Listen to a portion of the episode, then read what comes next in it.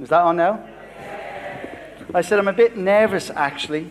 I've been preaching, I think, 35 years, and I've been, in, I've been a pastor for 30 years. But when I'm in another church, I'm always really, I don't know about you, I'm always really, really nervous. And it's not because I'm afraid I'm, I'm, I'm going to, you know, do a bad sermon. I mean, I've died to that years ago. I do loads of bad sermons, and that's just the way it is, this, you know. But I just want to bring something from God for you guys, to bless you guys. So I want to thank Andy for having me here. Really appreciate it. And Lisa and Julia and Matt and everybody else on the team. But thank you for having me. And um, I really want to do something before I go on. I want to pray for Andy and Lisa. And could we all stand up together and pray? Because I just have a burden to pray for these guys. And, and when I seen you there singing, that God is going to bring good out of everything, my heart was just, I just feel you stepping out in faith. Father, we want to thank you. Just raise your hands to the Lord. Father, we want to thank you for Andy and Lisa. And Father, we bless them in the name of Jesus. And Father, we pray for Lisa right now. We pray in the name of Jesus that you would heal her, that you would reset her mind, her spirit, her brain. And Father, you would bring peace which goes beyond all understanding, and that will guard Lisa's heart and mind in Christ Jesus. And Father, we're waiting, expecting, and longing for some good news of healing for Lisa in Jesus' name. Amen. Amen. God bless you. So, yeah, it's great to be with you. I love coming to this church. I haven't been here since before COVID. And, you know, we were just talking about COVID earlier on. Wow, what a hard time. It was a difficult time for everybody. And, um, yeah, so I'm afraid to say too much because I don't want to get emotional because Dave is not here. And this is the first time I've been here. Um, I wanted to talk about a few things. And I put down family, friends, and outcasts. And so uh, I'm going to talk about that in a, in a while, but I just want to tell you a, a little bit about me. I thank you. For, I do used to travel all over the world, but I've stopped doing it because a couple of years ago I was diagnosed with PTSD. And so I had to go to a counselor for 10 weeks, and it was hilarious because you ring up and she says, Oh, you know, come along and we'll talk to you for 20 minutes, and if we hear it off, you know, you can come back and, and then we'll go through everything. So goes up to the door. It was in a church office. And this hippie comes down with her hair up, and she had a, a pen sticking out of her hair. And the minute she opened the door, I just thought, I'm never coming back here. Never. And I think she's seen it on my face. Because after about 10 minutes, she was looking. She said, You know what, Christy? I said, The truth is, I can't help you. And I thought, Yeah, I know that. and then she just said, But you know what? Me, you, and the Holy Spirit we can get through this. And I believe that God will heal you. And so we went to her, and it was really difficult. Some of it was really funny, you know, and some of it, you know, one of the things she kept on saying about my childhood, and she just kept on looking at me saying, You do know that that's not normal, you know, and I'm like, well, it was my normal. And after probably six or seven weeks, Linda said to me, Why don't you ask her about why you don't stay in a room or in the house on your own? Because if I'm on my own, I'll put on the radio, I'll put on the TV, I'll have the iPad on. You know, if, if, if Linda, I'm in the house on my own and Linda is coming back from work and says, I'm going to go into ads, I said, no, no, just come home and then I'll go with you because I just hated being on my own. So Linda said, why don't you ask the counselor why you like that? So that, this, we had a little 10 minute break and I said to her, what I've just told you. And she said, do you know, when it happened, you know the incident? I said, yeah, I, I know exactly. I said, when I was four years old, I remember waking up in the house and there was nobody in the house. And I was running around the house. And then I got a chair and I put it against the door. And I remember to this day opening the latch and I went outside and there was nobody on the street. And I just fell down literally in the gutter screaming. And all the neighbors come out and, you know, then my mom comes. She basically left me for 10 minutes to run up to the corner shop. But you can imagine as a four year old, I mean, and from that day to this, I couldn't stay on my own. And the, the counselor just said to me, she said, Do you know these Russian dolls? I said, Yeah. And she took one out and she opened it up and she said, That's when you were four. Then she put it all back together again and she said, This is you now. She says, But when you're on your own, you go back to that inner four year old. I thought, isn't that incredible? I thought, there you go. Now I know why I'm like that. Went home, told Linda. Next day, Linda rings me, 3 o'clock. Where have you been? I said, been in the house. She said, what have you been doing? I said, I've been reading. I've been here all morning. And she said, did you go out? I said, no. She said, why you watching this? No, I'm just sitting here reading a book. And in the understanding of it, there was healing in that process. And, and you know what? We don't understand everything. But the healing process is, is, is, is difficult, isn't it? Because we, we, you know, if we knew how it worked, we would always use it. But, you know, it's a faith thing. And so over the years, I've responded to all these different things Kosovo, um, Nepal, the Manchester bombings, Indonesia, look, loads of places, loads of countries, all of Poland, Italy in the fires, all these places. And every time you go, you're confronted with the agony of what's going on. And, and you know, I was thinking, I need to be careful. So we went to Israel for three weeks. And we, we, we took three weeks out a couple of years ago just to try, you know, process all these different things and these feelings. Because what I used to do was just push them down. You know, men normally do that, and leaders are great at pushing stuff down. Never tell anybody how you're feeling, what you're going through. Never tell anyone. That's what I used, just push everything down. And so we were in Israel, and Israel is a wonderful place. If you haven't been, you need to go. I've been back there now five, six, seven times since. And we do a bit of work over there with the Nazareth Hospital with, with chaplains, so we trained our chaplains. And so we go back and forth, and the amazing thing about Israel, we, we, drove from the Golan Heights, which is the top of Israel, to the end of it, which is Eilat, and we drove through the whole. It only took us four and a half hours, and we drove through the whole thing. And the signs everywhere, and they have the weirdest signs in the world because you see signs, tanks crossing. You know, you think, okay, and then low-flying aircraft, and then then the deadly signs, mines, do not enter, you will die. And then there's a sign on your way into the West Bank. If you are an Israeli citizen, turn back. You will be killed. You are not allowed in. And these signs are everywhere. And I was looking at these signs, and there's other ones that I can't remember. And I was saying to them, oh, we should stop and take photographs. But when we got down to the Dead Sea, there was a sign there that really started a process of healing in my life. And when you get there, if you've ever been there, there's a big sign at the Dead Sea, geographically. It's the lowest place on earth. And there's a big sign. And it says, This is the lowest place on earth.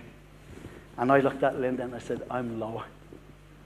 And it was in that moment that the Holy Spirit said to me, We're going to go on a healing process.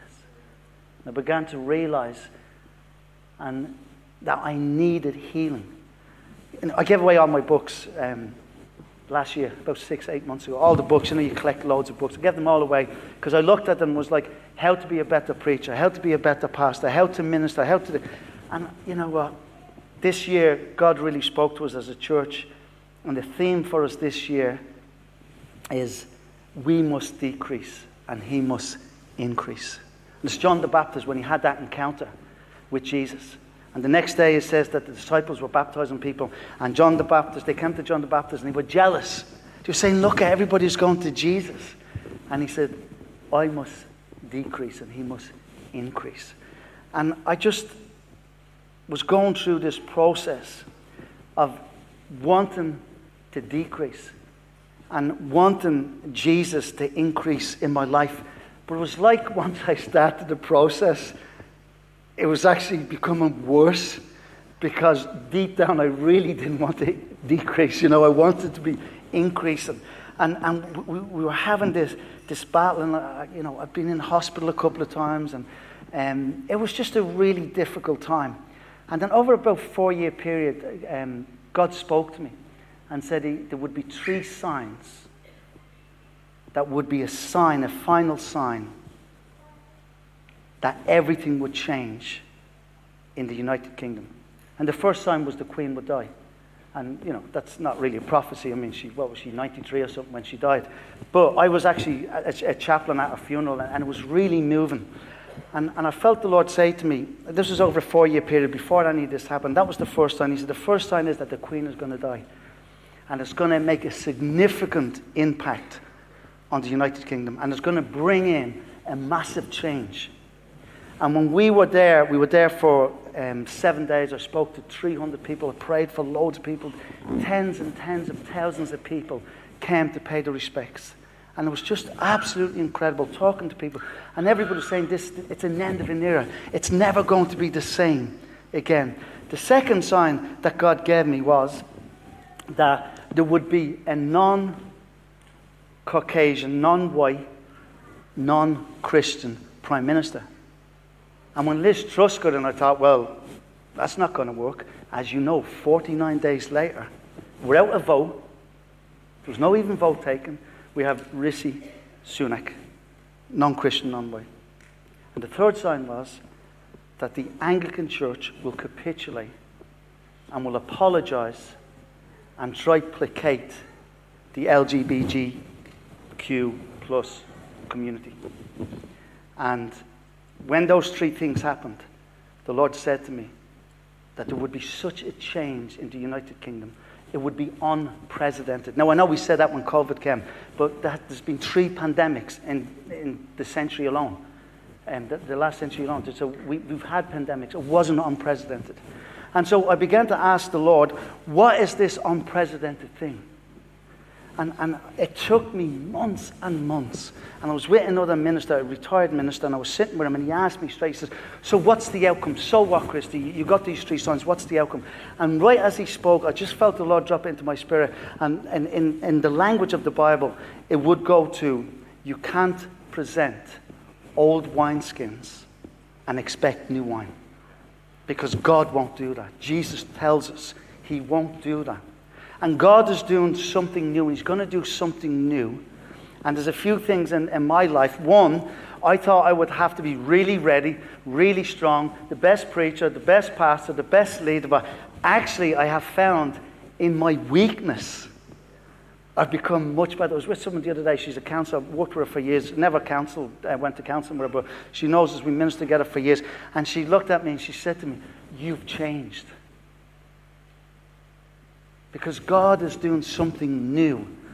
Because for me to present myself to God, to receive the new wine, I have to become new.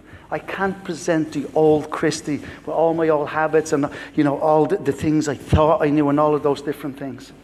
And so God has been speaking to me about these things and this whole idea that God is going to do something new. And now I've been talking about what if God, I don't know about you, but I've been incredibly frustrated over the past, I would say, five years with the lack of salvations I've seen, with the lack of church growth I've seen. You know, I've traveled around the world. I've worked with Billy Graham. I, have I've done things, and I, am telling you about my weakness, so I'm not trying to boast you. I've done things with Luis Palau. We were at a conference, uh, an evangelistic event with Luis Palau in America, 96,000 people. We went to Madrid, 36,000 people. And thousands of people getting saved. And over the past five, six, probably seven years, for me, I don't know what it's about with you, but I've just a trickle of people. And I'm saying, God, what's going on? This frustration, you talk to everybody. Normally, when you, you, you know, when in Elim or when in the churches, there will always be a church that's absolutely flying. That you'll hear somebody say, Oh, did you hear? You know, Andy's doing great, loads of people are getting saved. Somebody's doing great, loads of people are getting saved. And we're not hearing that.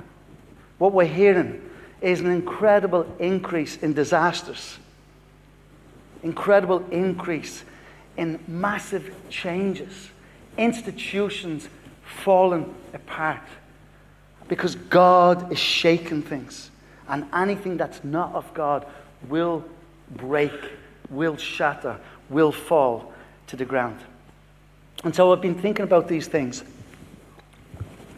And I said to Linda, I really need to, you know, find out what the next step is.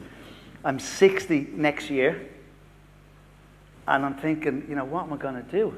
That probably gives me seven years if, you know, if the Lord doesn't come back and He gives me them seven years and you, officially you retire. And I thought, what am I going to do with these seven years? Seven years, you know? I mean, my first instance, buy a sports car, red. That's, that's always a good one, you know? Um, no, I actually thought I'd buy a watch, a Rolex, for my 60th birthday.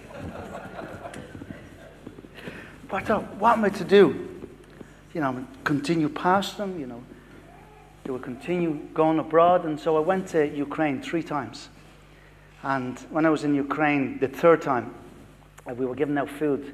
And it was surreal because it's, it's just like normal, except, you know, there's no roof on the buildings because it's been blown up. There's tanks around on the ground blown up, and, you know, and people, you know, there's no young women around. They all left, you know, they're all, all over the world as refugees, very few children, just old people and men. And it's just so sad. And we were there giving out food, and this guy came. And I could see him from afar. He was on a bike, he was flying down the road because they ring up and said, Oh, we're, we're here with food. And so everybody comes. And when we got there, I was watching it, and there was people queuing up, and I, you know, you can't really hold it.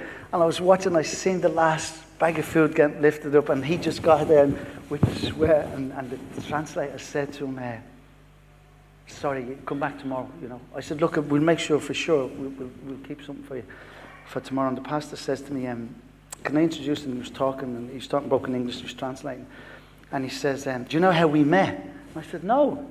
You know, coffee shop, or we were in school. He said we helped Ivan dig his mum and dad out of the rubble. And we put him in the church van. And then we got the death certificate and we done the service for him. And so on the way back in the van, I thought, that's it. I'm, I'm not going back to these places again. So I stopped doing that. And then I remember, I just felt God saying to me, go back to your roots, which was evangelism. That's what I always did, was evangelism, preaching the gospel. And I wanted to quickly talk to you about family, friends, and outcasts. Because we all probably feel that frustration and not seeing people saved, not seeing their families getting saved. And, and you know, I've taught evangelism. I know Andy has. You've gone around the world teaching people to do evangelism, all that stuff, and we've all done it. But in today's world, you think, you know, what is evangelism? You know, what are we called to be? Well, the Bible tells us that we're called to be a witness.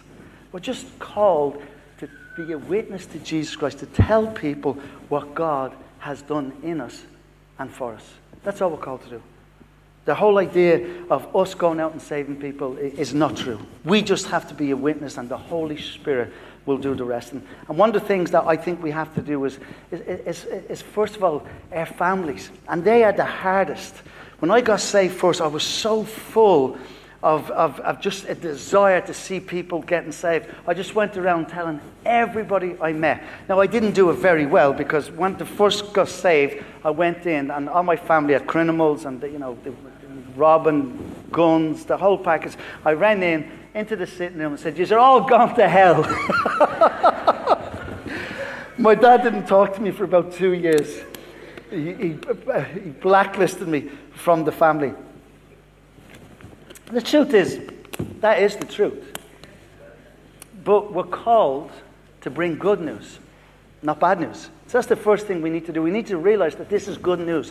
What we have is good news, and we need to tell people about it. And instead of criticizing people and getting on Facebook, you know, I put on Facebook, God loves you, and I get nothing. If I put up a furry dog falling down a hill, 3,000 likes, you know, it's, you know, and Anthony you put up there's another opinion against it or for it. And Christians are exactly the same. We're just putting up all this horrible stuff. And we could be putting up great stuff. Stuff with hope. Stuff with a meaning. And one of the things that I, I just want to remind you is Andrew Simon Peter's brother was one of the two who heard what John had said and who had followed Jesus. The first thing Andrew did was to find his brother Simon and tell him, We have found the Messiah. That is the Christ. And he brought him to Jesus. And Jesus looked at him and said, You are son of John, you will be called Cephas, which, when translated, means Peter. You know, the first thing is we need to be intentional. I don't know about you, but you know, over the past couple of years, especially, not just because of what I was going through in my life, but especially just not seeing fruitfulness, not seeing people responding, I just stopped telling people. I stopped, you know, trying to look for opportunities. I stopped being intentional about being a witness for Jesus Christ. I was in the church a couple of weeks ago and I, I was mowing the grass and uh, um, watering the plants and, you know, cleaning up. I had to get, we were having a barbecue, so I had to get rid of rubbish.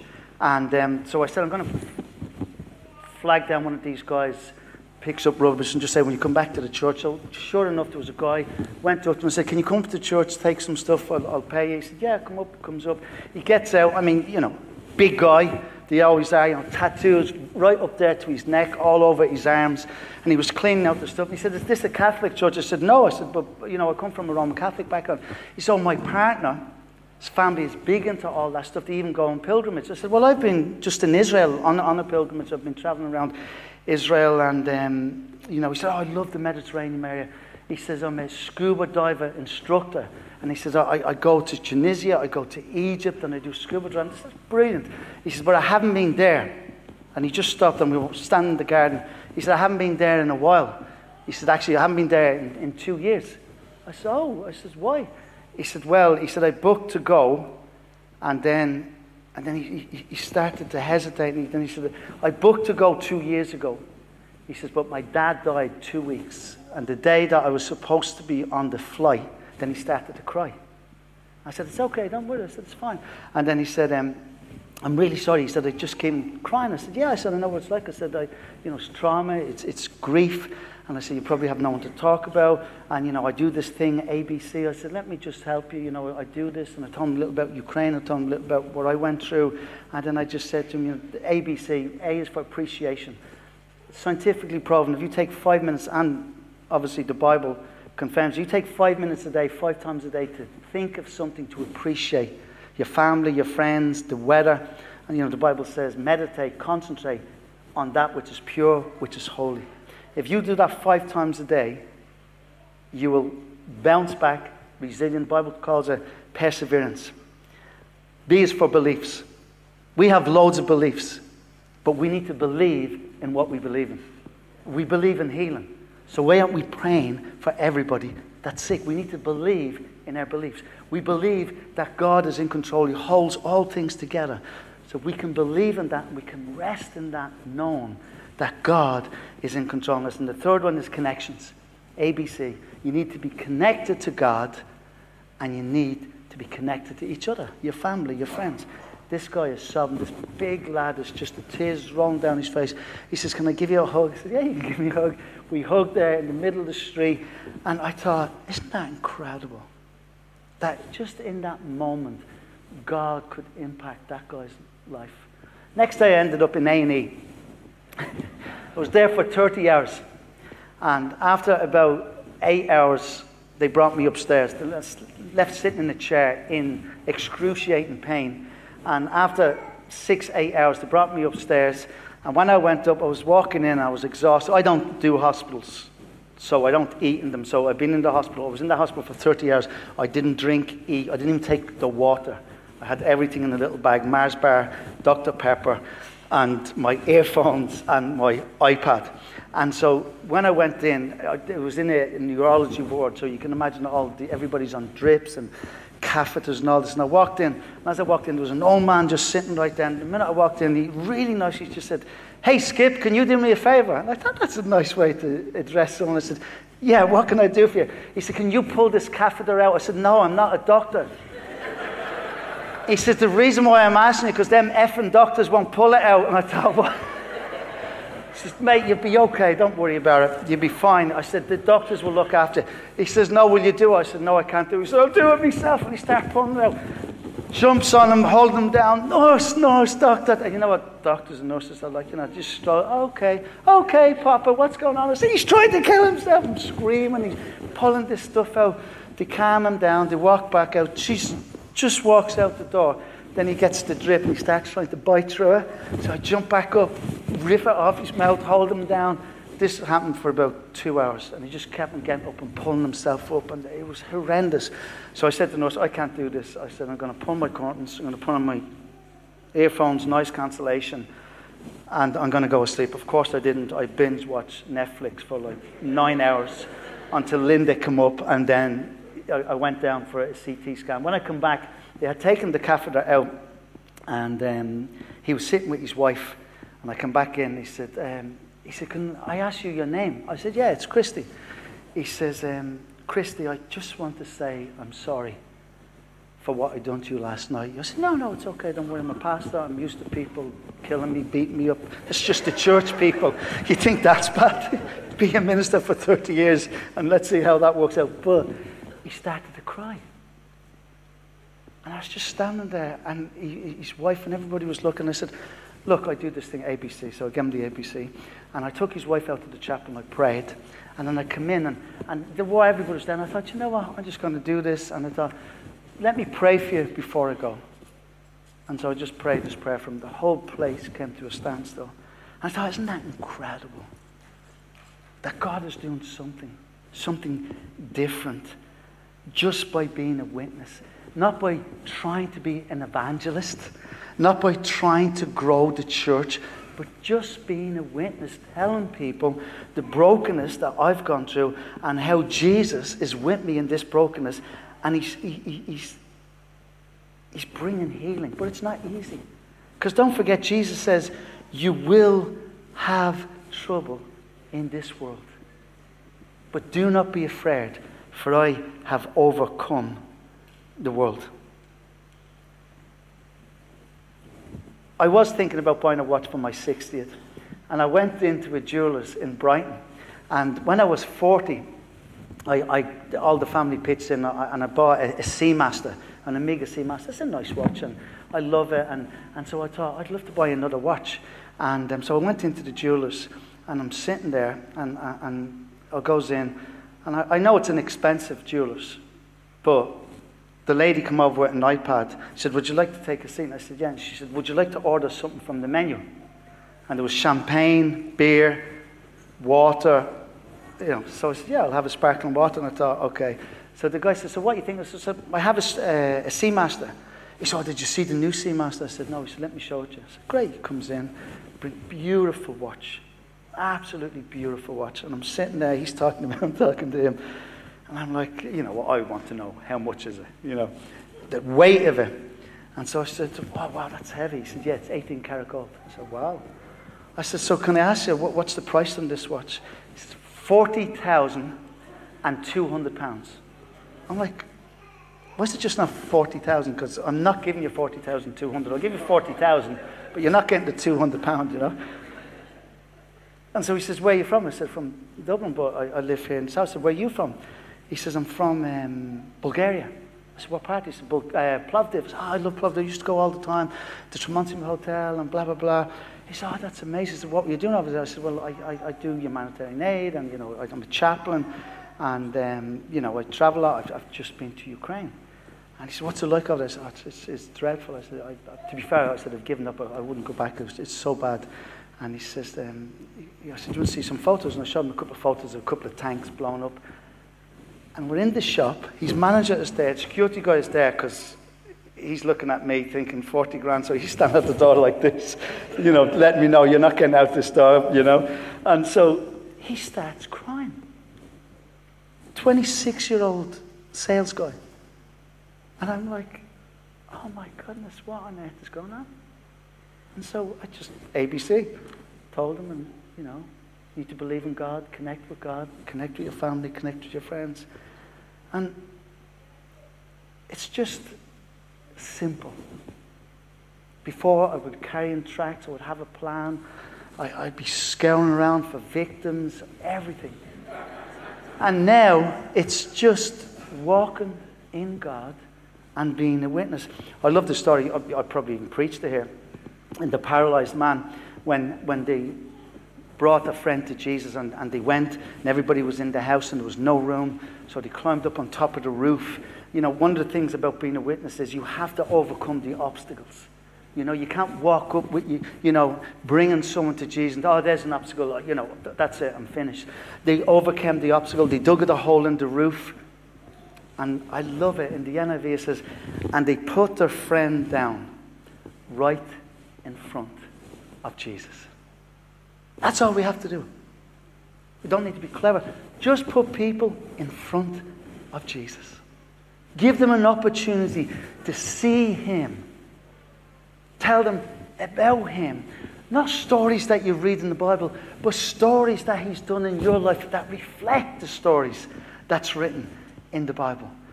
And you know the amazing thing? I love it. It says that Jesus looked at them and he responds to their faith. Don't answer questions only God can answer. Don't look at somebody and say, oh, they're never going to get saved. You know, if you bring people to Jesus, even if they haven't got faith, God will respond to your faith. We need to be intentional about this. It has to be part and parcel of our life. It can't be in the department Friday night evangelism, you know, Saturday morning giving out tracts. It has to be part and parcel of our life. We have to be intentional about being a witness for Jesus. We also have to have faith. And see, I think that's the challenge for us today. You know, if you that said to me 10, 15 years ago, I, I was with a guy for, for, years and years, Mike Destanza, he was a New York cop, and we evangelized loads of places. And, and Mike was a great man of faith. And he would come in and he'd look out and he'd say to me, Christy, how many people's out there? Say, you know, whatever, 300 people. How many people's on say, Pastor? Maybe 20 people.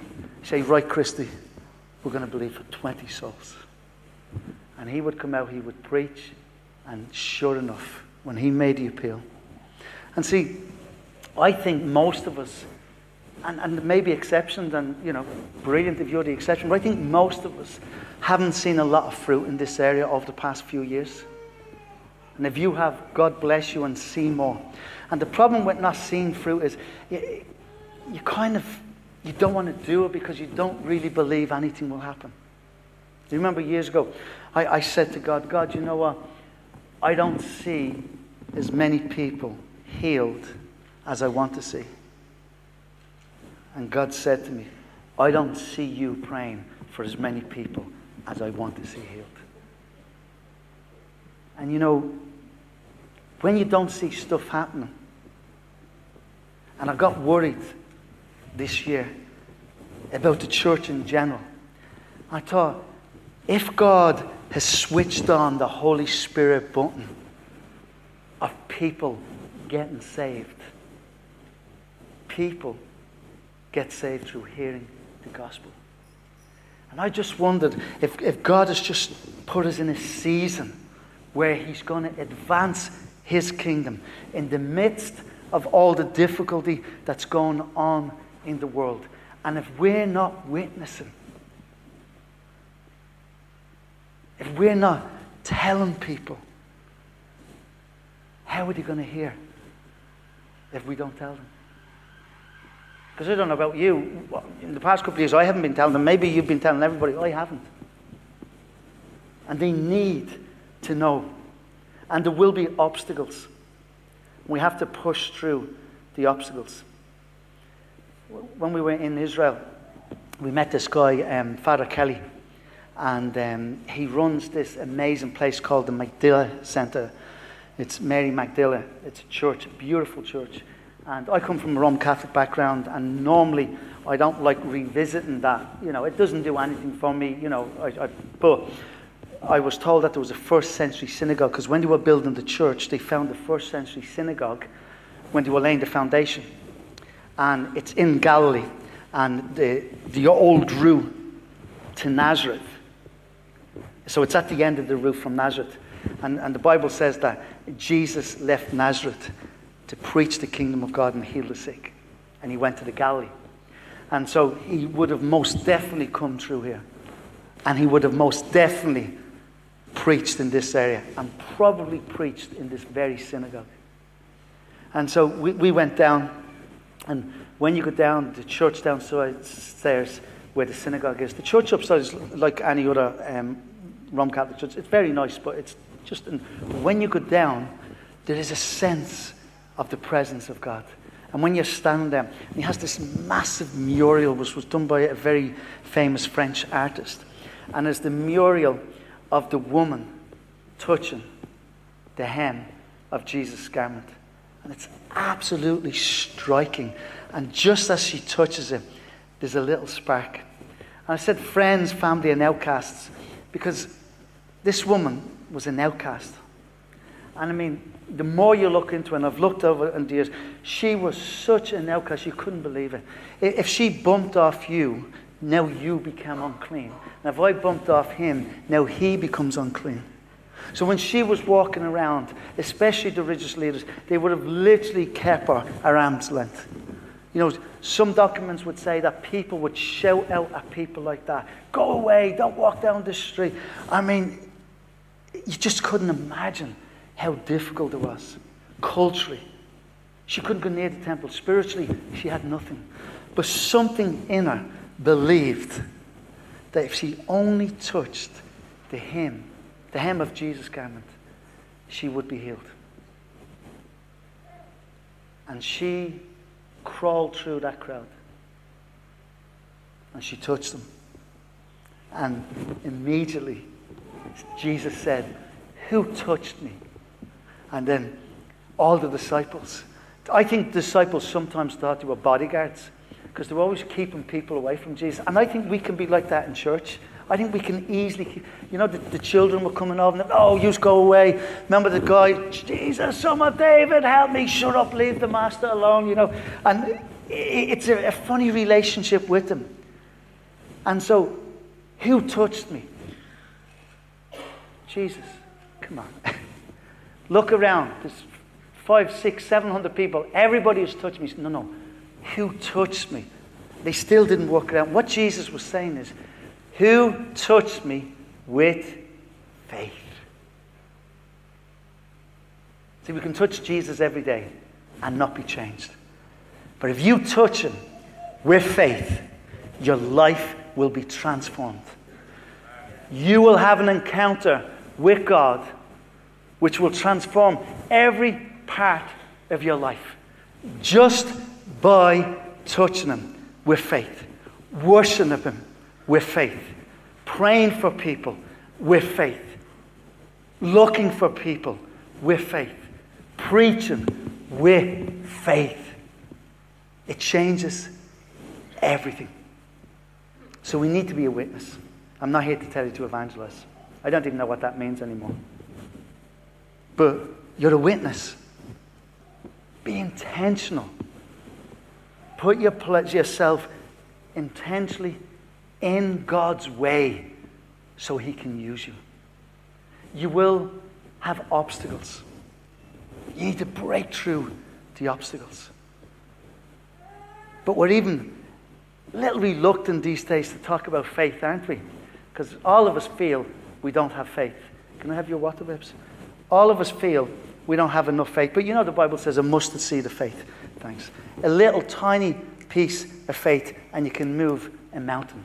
So we're not looking for massive faith. And I told you the kind of journey that I'm on.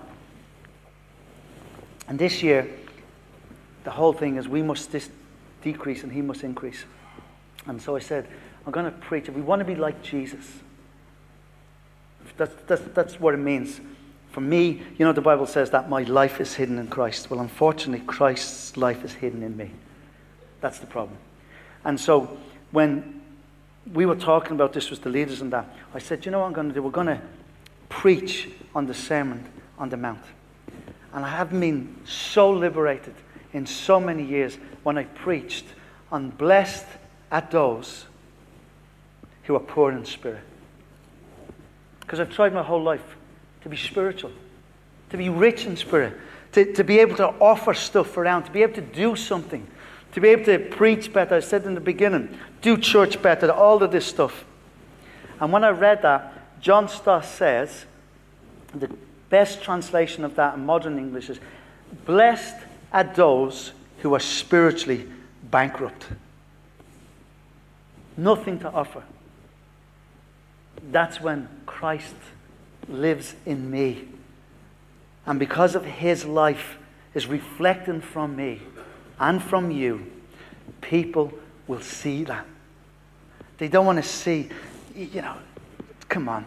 Some of the stuff I've done, you know, it's like think positive and, you know, be positive and be, I used to wear suits. Remember the business suits? Everybody wore suits. I mean, you know, all trying to be something, all trying to present something. We just have to let Christ shine out of our lives as we decrease, die to self, pick up the cross, He will increase. And as He increases. When we recognize, when you look in England today and you think we've nothing to offer of ourselves, you're right, we have nothing to offer.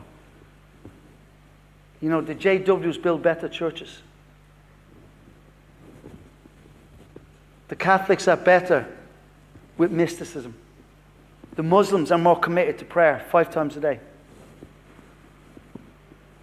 The Mormons are great at evangelism. Every Mormon child has to go on the evangelism for two years. So, what have we got? The presence of God. Moses said, I will not leave this place until your presence comes. And if we have that presence, we, will, we won't be like any other nation on the face of the earth because it's Jesus. It's all about Jesus. And if we let Him loose through the power of the Holy Spirit in our lives, we will see a transformation in our communities, in our country, in our cities. It doesn't come by us getting spiritually strong or us getting better or us doing another course. And do a course. I'm doing a course on Tuesday. Do the courses. They're all great. Keep us busy. And you're not messing up anything else that God doesn't want you to mess up. But God is going to do something new. And you need to present new wineskins. And He will pour new wine, and it will be like nothing we've ever seen before. And it will come out of humility and brokenness and faith and a desire that all men will come to the knowledge of Jesus Christ. We're just going to pray if that's okay. We bless you, Lord. Father, we bless you.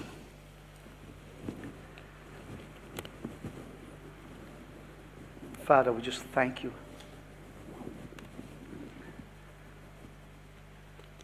Just let the Holy Spirit just gently rest across the people of God in the balconies, everywhere. Just allow the Holy Spirit, because He's here, where two or three are in the midst. And just let Him rest upon you now. And for those of you who are thinking you're not worthy, you're right. You're not worthy. But He still wants to rest on you. Those of you who think you're an outcast, we're all outcasts in some way. Just allow Him to rest upon you. Holy Spirit, increase your presence. More, Lord. More of your Holy Spirit. In the name of Jesus.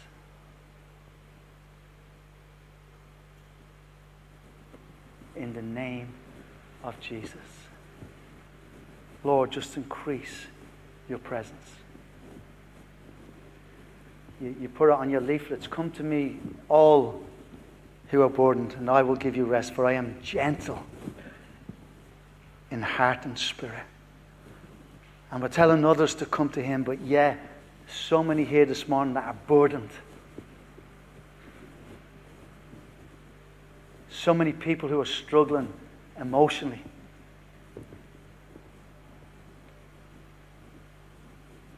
physically, you need a touch from God.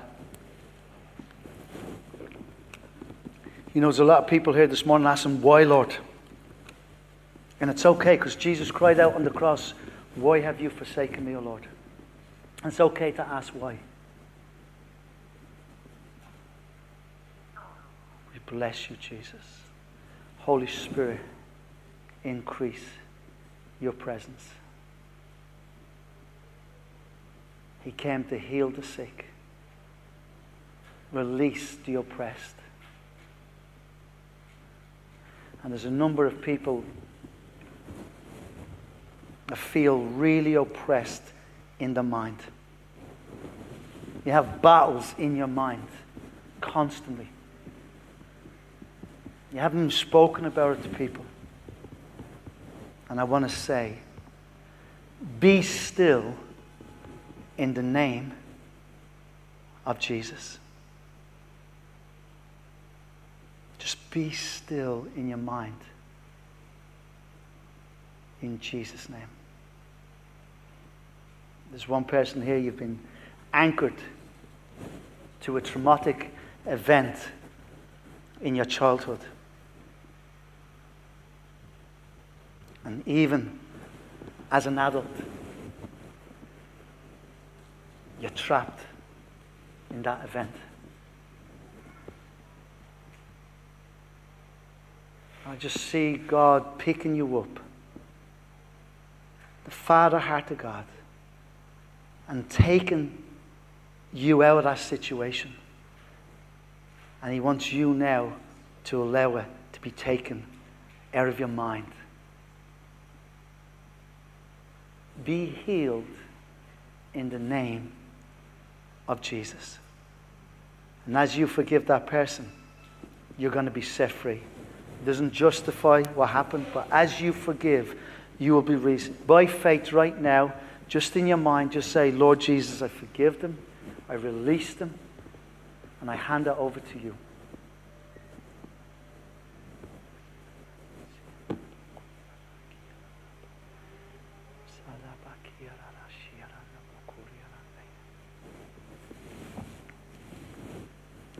Bless you.